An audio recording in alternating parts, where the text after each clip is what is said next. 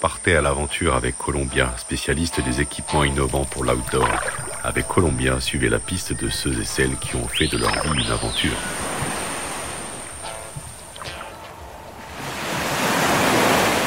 Hola les évadés, c'est la confusion autour de la disparition de Jean-Jacques Savin, le Girondin de 75 ans qui tentait de traverser l'Atlantique à la rame et dont les proches étaient sans nouvelles depuis le 21 janvier et toujours porté disparu. Le 22 janvier, son équipe avait pourtant annoncé qu'il avait été retrouvé mort dans son canot au large des Açores. De son côté, la marine portugaise a expliqué qu'il y avait eu confusion et que le corps était toujours introuvable.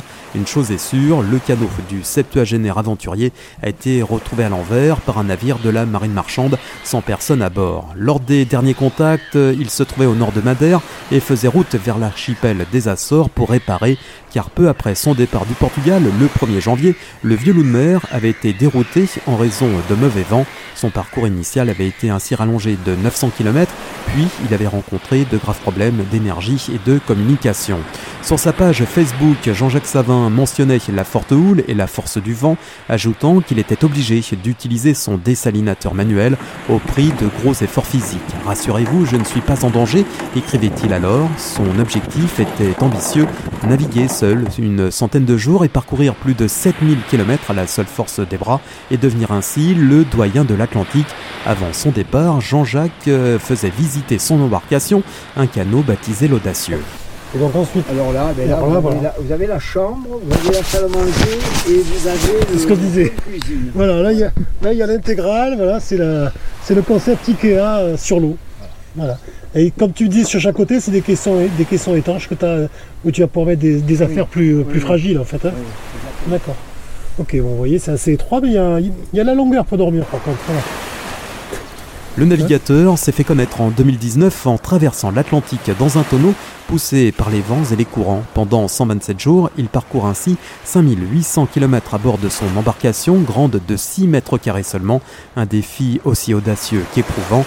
Cette aventure lui avait été inspirée par celle d'Alain Bombard qui, en 1957, avait traversé l'Atlantique sur un radeau pneumatique. Un véritable rêve de gosse pour Jean-Jacques Savin. À 14 ans, j'avais lu... Alain Bombard, il avait mis 65 jours, mais il avait traversé sans vivre à bord, pour prouver qu'un naufragé peut survivre au milieu de l'océan. Il avait écrit qu'une barrique mise à l'eau au large des Canaries met 3 mois pour arriver aux Caraïbes. Et cette phrase m'est toujours restée. Grand sportif et baroudeur dans l'âme, l'ancien militaire parachutiste voyait dans ses multiples aventures maritimes une façon de narguer la vieillesse. Jean-Jacques Savin avait choisi de dédier son voyage aux enfants de ELA, l'association européenne contre les leucodystrophies, avec qui il partageait son quotidien en mer sur ses réseaux sociaux.